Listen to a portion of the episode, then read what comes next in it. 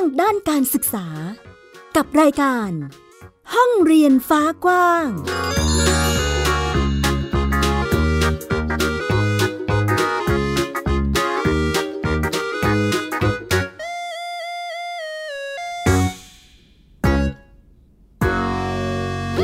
สวัสดีค่ะ คุณผู้ฟังต้อนรับคุณผู้ฟังทุกท่านค่ะ เข้าสู่รายการห้องเรียนฟ้ากว้างนะคะ กลับมาพบกับดิฉันอัยดาสนศรีเช่นเคย มาพร้อมกับเรื่องราวข่าวสารด้านการศึกษา ที่นำมาเล่าแล้วก็พูดคุยให้คุณผู้ฟังได้ติดตามรับฟังค่ะ หลากหลายช่องทางเลยนะคะ ที่สามารถจะรับฟังเราได้ ถ้าคุณผู้ฟังอยากฟังแบบสดๆก็สามารถฟังได้ผ่านทาง www.thaipbspodcast.com นะคะพอ search เข้าไปในเว็บไซต์ของเราแล้วเนี่ย คลิกเข้าไปที่คำว่า radio ค่ะ คุณผู้ฟังก็สามารถฟังกันได้สดๆ หรือจะฟังแบบย้อนหลังเป็นพอดแคสต์ก็ได้นะคะ ฟังได้ทุกที่ทุกเวลาเลยค่ะ ผ่านทางเว็บไซต์ของเราเช่นเดียวกัน นอกจากนี้ยังมีนะคะผ่านช่องทางอื่นๆ อีกด้วย อย่างเช่น Google Podcast นะคะ คุณผู้ฟัง Spotify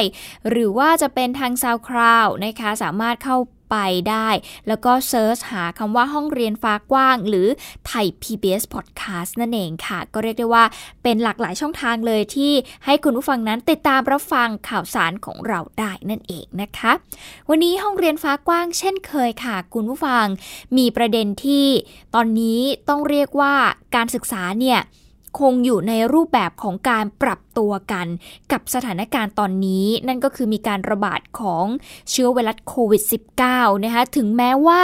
สถานการณ์ที่บ้านของเรานั้นจะดีขึ้นแล้วนะคะ ตัวเลขก็ขึ้นลงบ้าง แต่ส่วนใหญ่ก็คือดีขึ้นมากแล้วนะคุณผู้ฟัง แต่ว่าเรื่องของการเรียนการสอนเนี่ยก็ยัง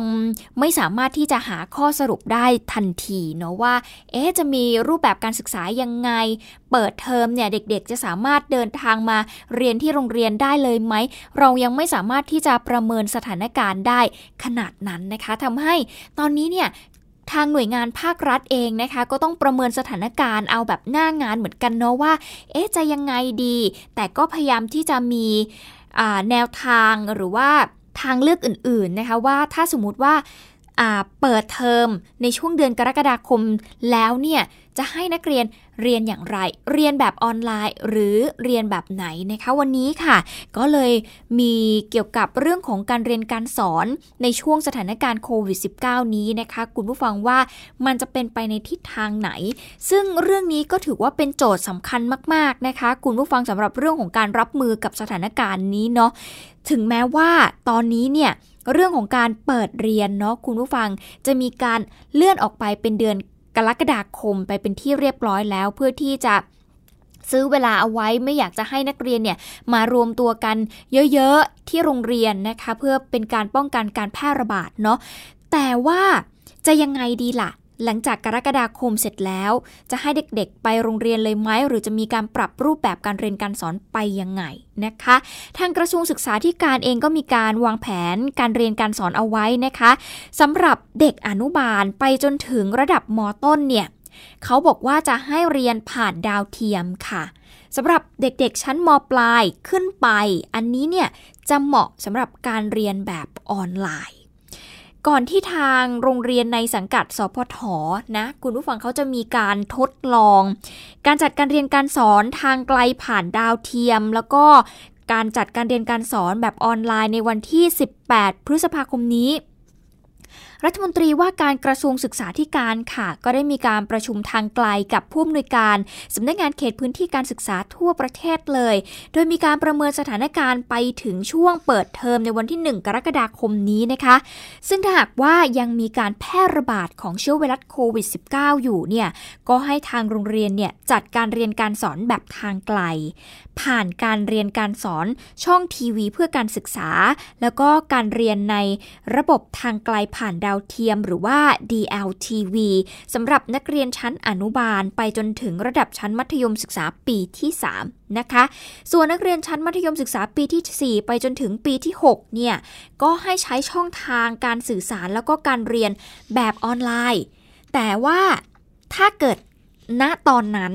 สถานการณ์ดีขึ้นแล้วนะคะ ก็สามารถที่จะจัดการเรียนการสอนที่โรงเรียนได้ โดยเน้นความเหมาะสมแล้วก็ความพร้อมด้วยนะคะ รวมถึงความปลอดภัยของผู้เรียนแล้วก็ครูผู้สอนเป็นหลักนั่นเอง เดี๋ยวเราลองไปฟังเสียงของคุณนัทพลทิพสุวรรณค่ะรัฐมนตรีว่าการกระทรวงศึกษาธิการค่ะครับบางพื้นที่สามารถบริหารจัดการพื้นที่เองได้ ก็ทำการเรียนการสอนที่โรงเรียนโดยยึดหลัก สาธารณสุขนะครับในเรื่องของการเว้นระยะนะครับการรักษาความปลอดภัยในเรื่องต่างๆนะครับลดจำนวนนักเรียนในห้อง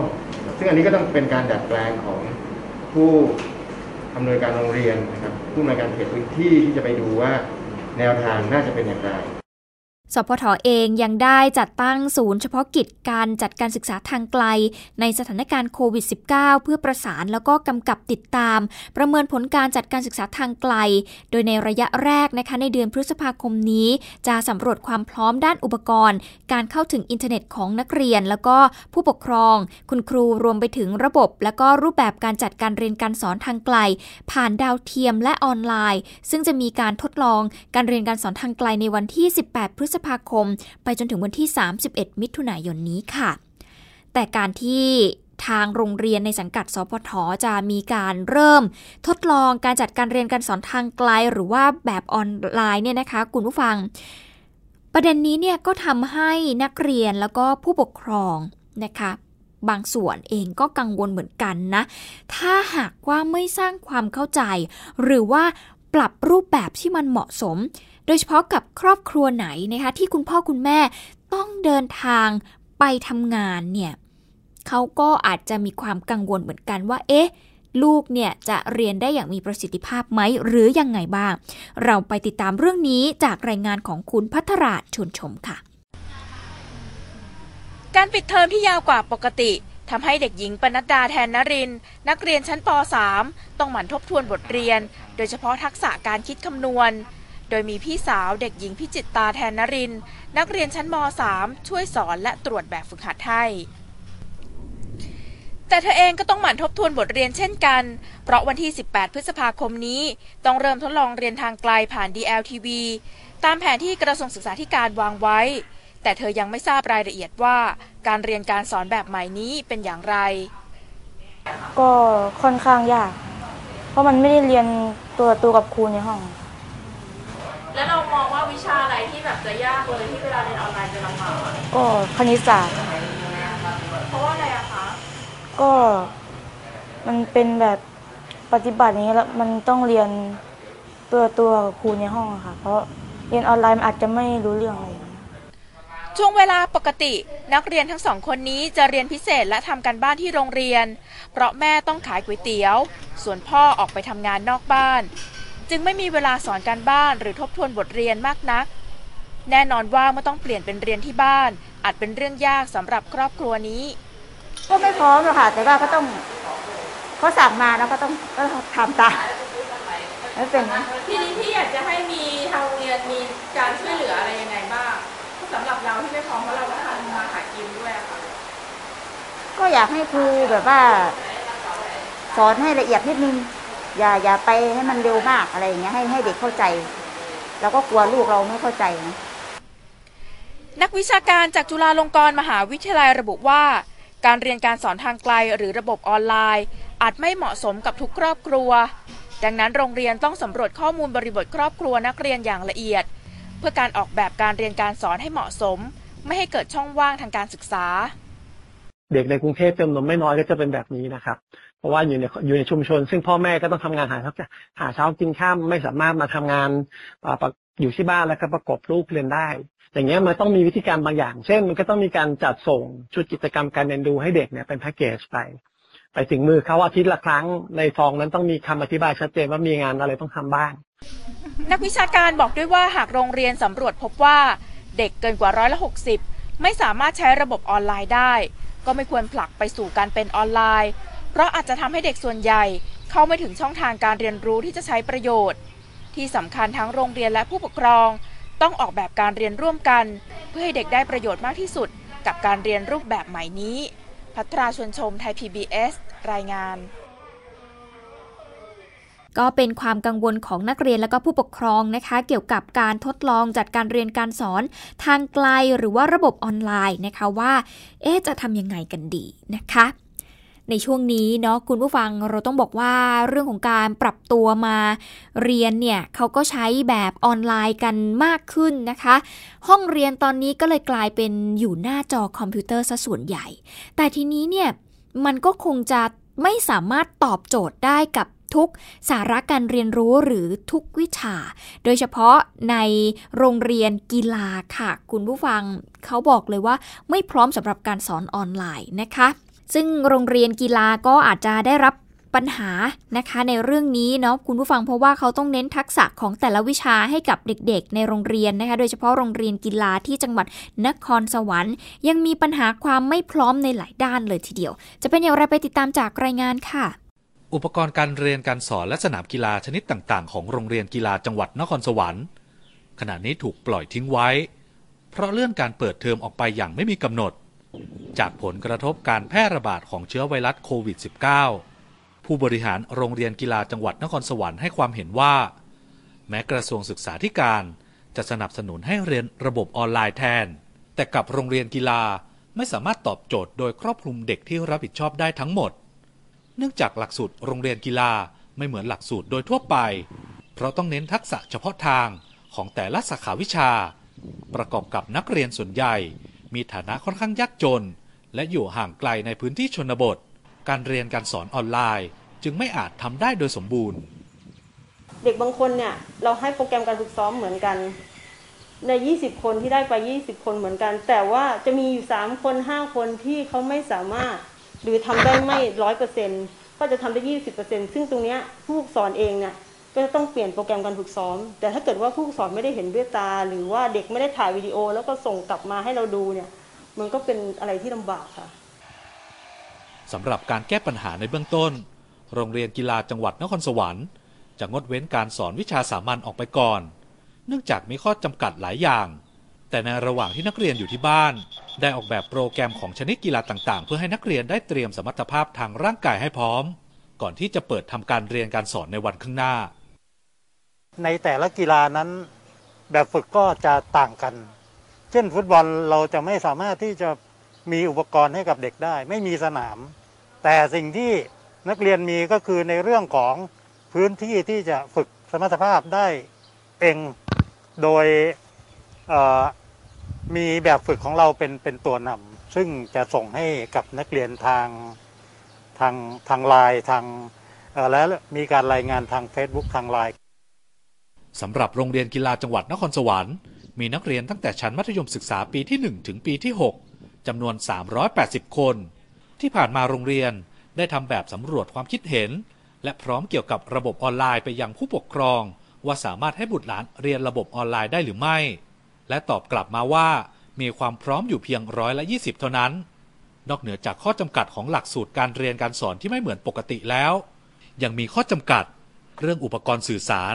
ระหว่างโรงเรียนกับตัวนักเรียนที่ต้องเรียนอยู่ที่บ้าน ก็ทำให้เราได้เห็นถึงสถานการณ์นะคะ คุณผู้ฟังแม้ว่าจะพยายามหาทางออกในการปรับตัว เกี่ยวกับการเรียนการสอนของนักเรียน ในสถานการณ์ไม่ปกติแบบนี้นะคะ คุณผู้ฟัง การเรียนออนไลน์บางครั้งตอบโจทย์สำหรับเด็กบางกลุ่ม แต่บางครั้งก็ไม่สามารถที่จะตอบโจทย์ บางกลุ่ม บางรายวิชาได้นะคะ ดังนั้นก็ต้องมาดูแล้วค่ะว่า ถ้าหากสถานการณ์ยังไม่ดีขึ้นเนี่ยรูปแบบการเรียนการสอนมันจะเป็นไปในทิศทางไหนได้บ้างที่จะทำให้นักเรียน ครูผู้ปกครองเนี่ย ไม่กังวลมากจนเกินไป แล้วก็สามารถที่จะทำให้พวกเขาเนี่ยเรียนรู้ได้เต็มศักยภาพนั่นเองนะคะคุณผู้ฟังเอาล่ะ นี่คือช่วงแรกค่ะ คุณผู้ฟังเดี๋ยวช่วงหน้า เรากลับมาติดตามกันต่อเราจะไปดูสถาบันการศึกษาในระดับอุดมศึกษากันบ้างนะคะว่าในสถานการณ์ที่มีการแพร่ระบาดของโควิด -19 นี้ พวกเขาได้รับผลกระทบอะไรบ้าง ติดตามได้ในช่วงหน้าค่ะ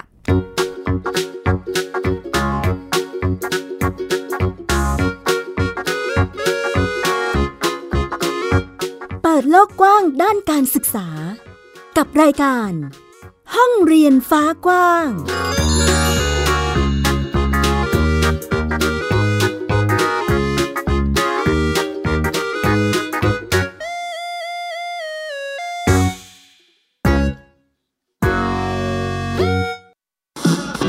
ไทย PBS Digital Radio Infotainment for All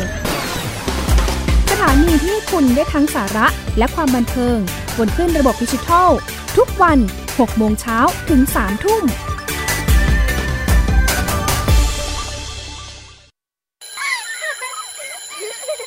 โรงเรียนเลิกแล้วกลับบ้านพร้อมกับรายการ Kids Hours โดยวัญญาชยโย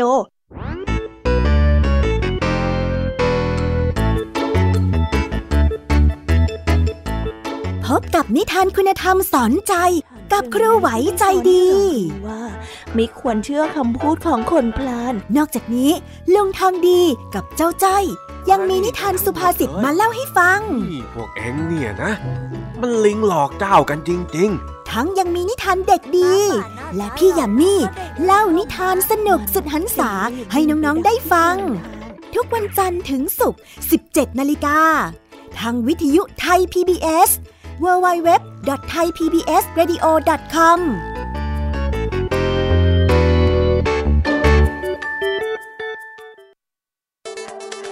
อัปเดตสถานการณ์รอบโลก ประเทศจีนนี่เราทราบกันดีนะคะว่าเป็นประเทศที่จะมีปัญหาเรื่องความสมดุลของประชากร คนที่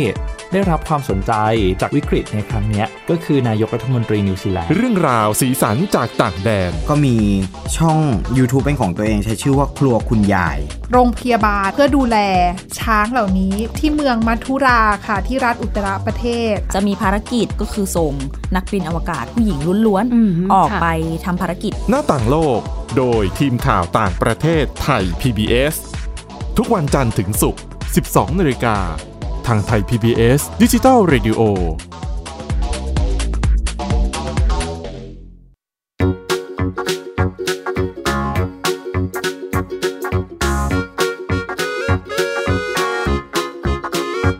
เปิดโลกกว้างด้านการศึกษา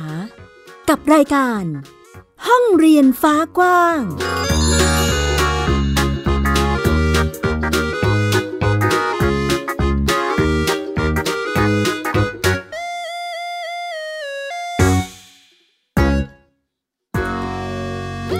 กลับเข้าสู่ช่วงที่ 2 ค่ะ คุณผู้ฟังกับรายการห้องเรียนฟ้ากว้างนะคะ ในช่วงแรกเราทำให้เห็นถึงสถานการณ์ การเรียนการสอนของน้องๆ ในระดับตั้งแต่อนุบาลไปจนถึงระดับชั้นมัธยมศึกษาปีที่ 6 เลยนะคะว่า ในสถานการณ์ที่มีการแพร่ระบาดของโควิด -19 นี้เนี่ยถ้าหากกรกฎาคมเป็นต้นไปแล้วมีการเปิดเทอมแล้วสถานการณ์ยังไม่ดีขึ้น เด็กๆจะต้องเรียน ในรูปแบบไหนนะคะ ซึ่งตอนนี้ก็มีการทดลอง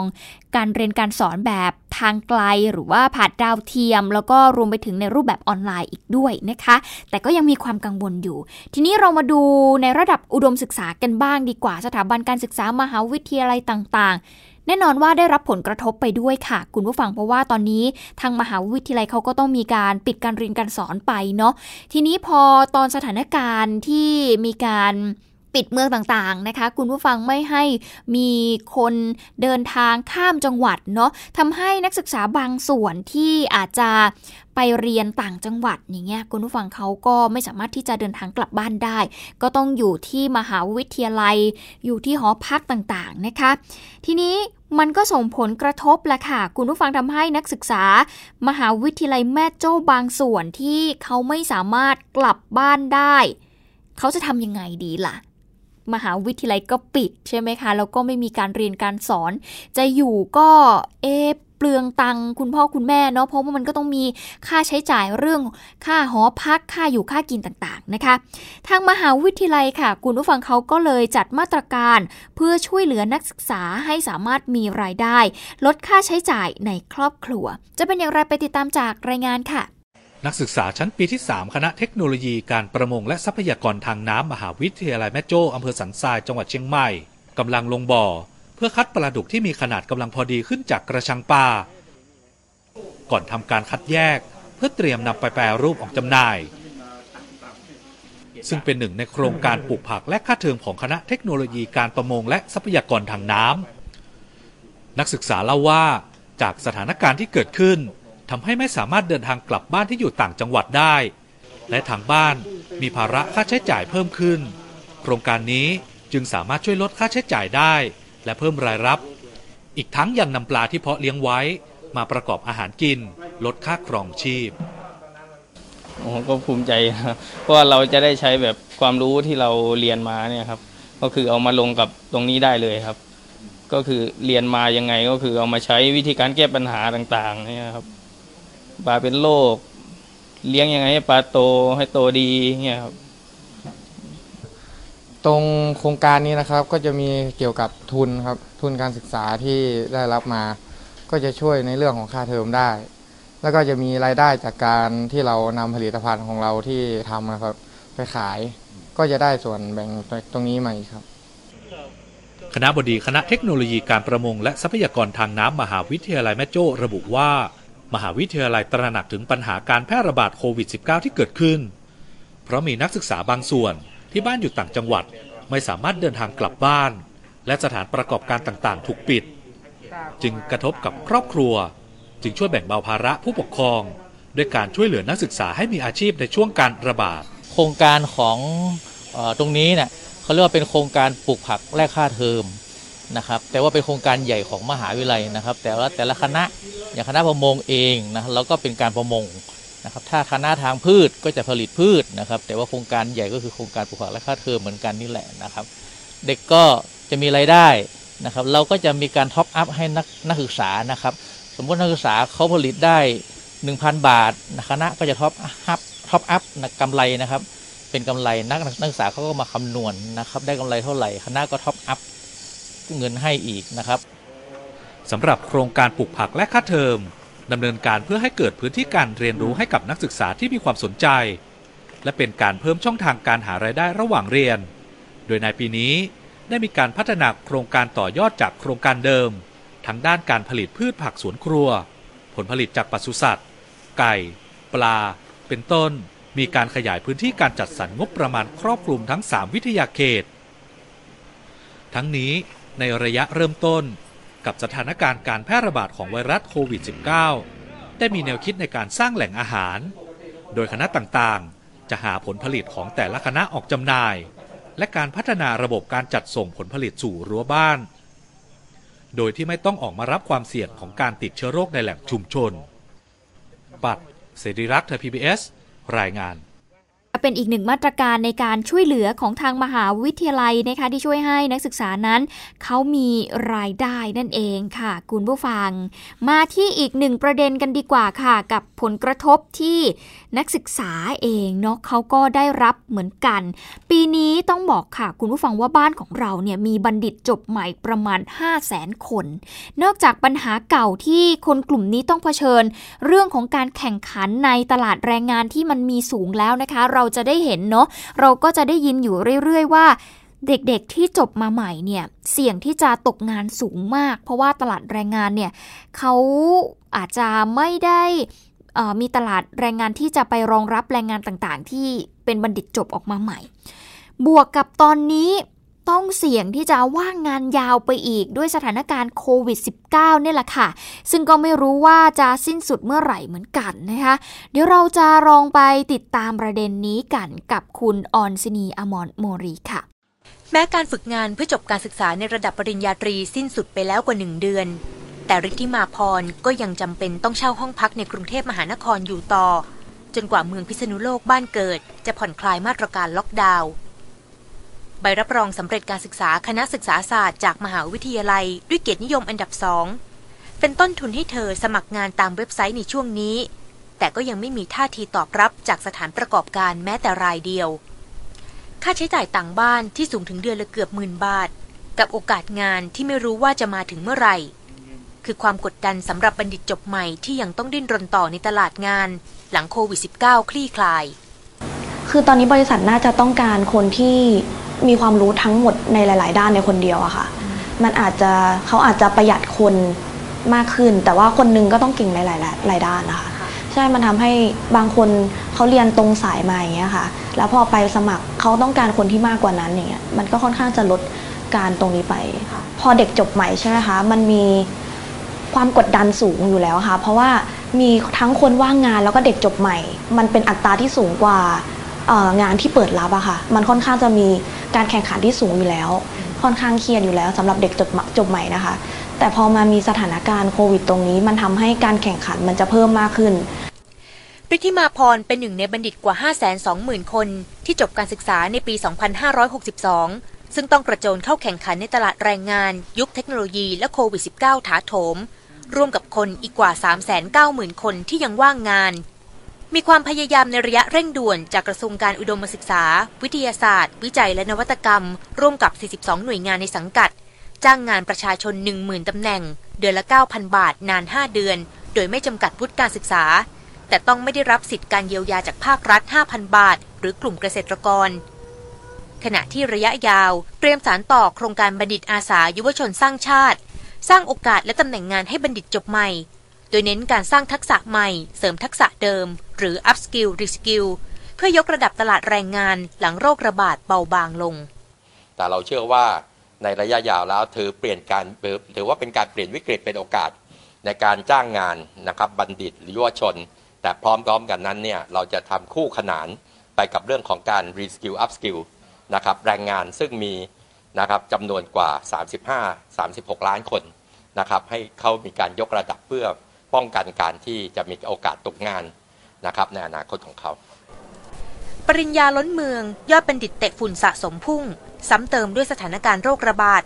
ทำให้เรื่อง upskill reskill ยังเป็นโจทย์สำคัญที่ตลาดแรงงานและภาคการศึกษาต้องเดินหน้าต่อ เพื่อให้คนภาคแรงงานพร้อมปรับตัว และอยู่รอดในยุคการทำงานที่ล้วนเต็มไปด้วยความไม่แน่นอน ออนซินีอมรโมลี ไทย PBS รายงาน ก็เป็นอีกหนึ่งประเด็นนะคะ คุณผู้ฟังที่ทำให้เห็นว่าเด็กๆ นักศึกษาจบใหม่เนี่ยก็มีความเสี่ยงที่จะว่างงานยาวเลยจากสถานการณ์ที่เกิดขึ้นในปัจจุบัน 1. ตลาดแรงงานก็มีการแข่งขันสูงอยู่แล้ว 2. สถานการณ์โควิด ซึ่งทำให้ทุกอย่างหยุดชะงัก บางอย่างชะลอตัวทำให้ตอนนี้เรื่องของการรับคนเพิ่มหรือแรงงานเนี่ย ก็ต้องหยุดพักไปด้วย เห็นว่าสถานการณ์ตอนนี้จะเห็นได้ว่าหลายบริษัทนะคะไม่ให้พนักงานไปทำงาน หรือว่าปิด ตัวไปเลยอะไรอย่างเงี้ยก็มีเราก็จะมาดูกันค่ะ คุณผู้ฟังว่าปัญหานี้เนี่ยมันจะเป็นยังไงต่อนะคะ เอาล่ะทั้งหมดนี้คือห้องเรียนฟ้ากว้างในวันนี้ที่เรานำมาฝากคุณผู้ฟังค่ะทำให้เห็นว่าสถานการณ์เป็นยังไงกันบ้างเกี่ยวกับการเรียนการสอน ที่จะต้องมีการปรับตัว ในสถานการณ์ที่มันไม่ปกติแบบนี้นะคะแล้วก็มีน้องๆนนักศึกษาที่ได้รับผลกระทบยังไงบ้างนะคะ เอาล่ะ วันนี้หมดเวลาแล้วค่ะ ติดตามกันได้ใหม่สัปดาห์หน้า วันนี้ดิฉันอัยดาสนศรีเขาตัวลาไปก่อน สวัสดีค่ะ ติดตามรับฟังรายการย้อนหลังได้ที่เว็บไซต์และแอปพลิเคชันไทย PBS Radio ไทย PBS ดิจิทัล Radio วิทยุข่าวสารสาระ เพื่อสาธารณะและสังคม